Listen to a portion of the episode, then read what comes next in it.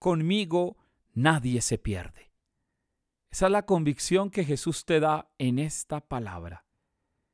El Señor dicho, ha dicho, todo lo que me da el Padre vendrá a mí, y al que venga a mí no lo echaré afuera.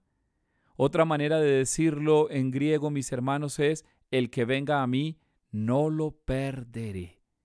Jesucristo apuesta por ti.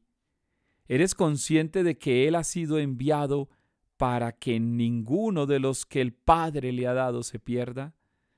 Queridos hermanos y hermanas, la resurrección es la fiesta del encuentro, porque con Jesús cada uno de nosotros siempre tendrá un lugar. Tu corazón tiene lugar, tus pensamientos tienen lugar, tus sentimientos tienen lugar. En donde otros te rechazan, Jesús te acepta.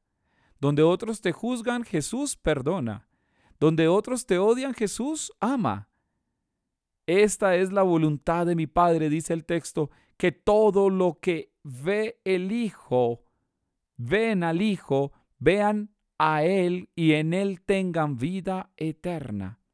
Por eso yo los resucitaré en el último día, porque cada uno de nosotros tendrá lugar en el corazón de Dios.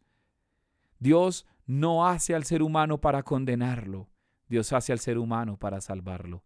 Y por eso ustedes y yo tenemos lugar en el corazón de Dios.